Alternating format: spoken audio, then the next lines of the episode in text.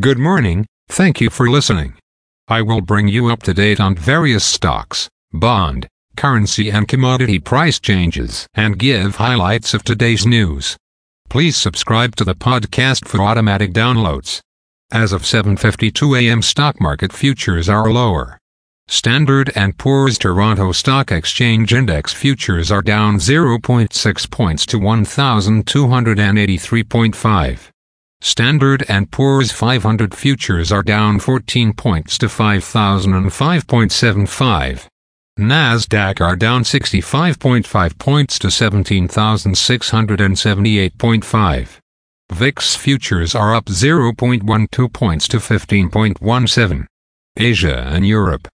The Nikkei 225 in Japan was down 40.38 points to 38,363.61. The China XE 300 was up 7.05 points to 3,410.85.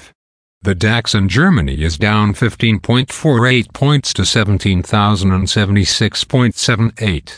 The CAC 40 in France is up 21.84 points to 7,790.39. The FTSE 100 in London is up 17.22 points to 7,745.72. Commodity markets. Gold is up $14.05 to $2,038.15. Silver is down 23 cents to $23.15. Crude oil is down 93 cents to $77.53. Copper is down 1 cent to $3.82. Natural gas is down 3 cents to $1.57. March corn is called to open higher at $4.19.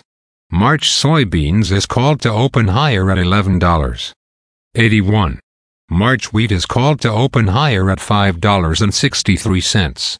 The Canadian dollar is 1.3485. The Canadian 2-year bond yield is 4.29. The Canadian 10-year bond yield is 3.59.